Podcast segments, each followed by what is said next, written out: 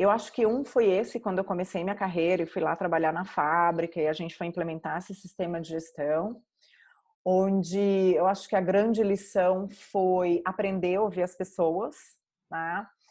A gente trabalhava, era um projeto onde a gente não tinha, vamos dizer assim, impacto direto no resultado, né? A gente não estava lá produzindo e vendendo, não estava dentro da cadeia de, de negócio que trazia, vamos supor, resultado, mas a gente estava ali implementando uma nova cultura onde, onde a gente ia, de, de alguma forma, no futuro, ajudar esse resultado ser melhorado, certo? Uma forma nova de fazer, uh, um jeito mais barato de fazer, só que obviamente ia levar um tempo para a gente treinar todo mundo, convencer, não digo nem treinar, mas convencer todo mundo de que essa nova cultura era a nova forma de trabalhar e era uma forma melhor de trabalhar e de obter resultado.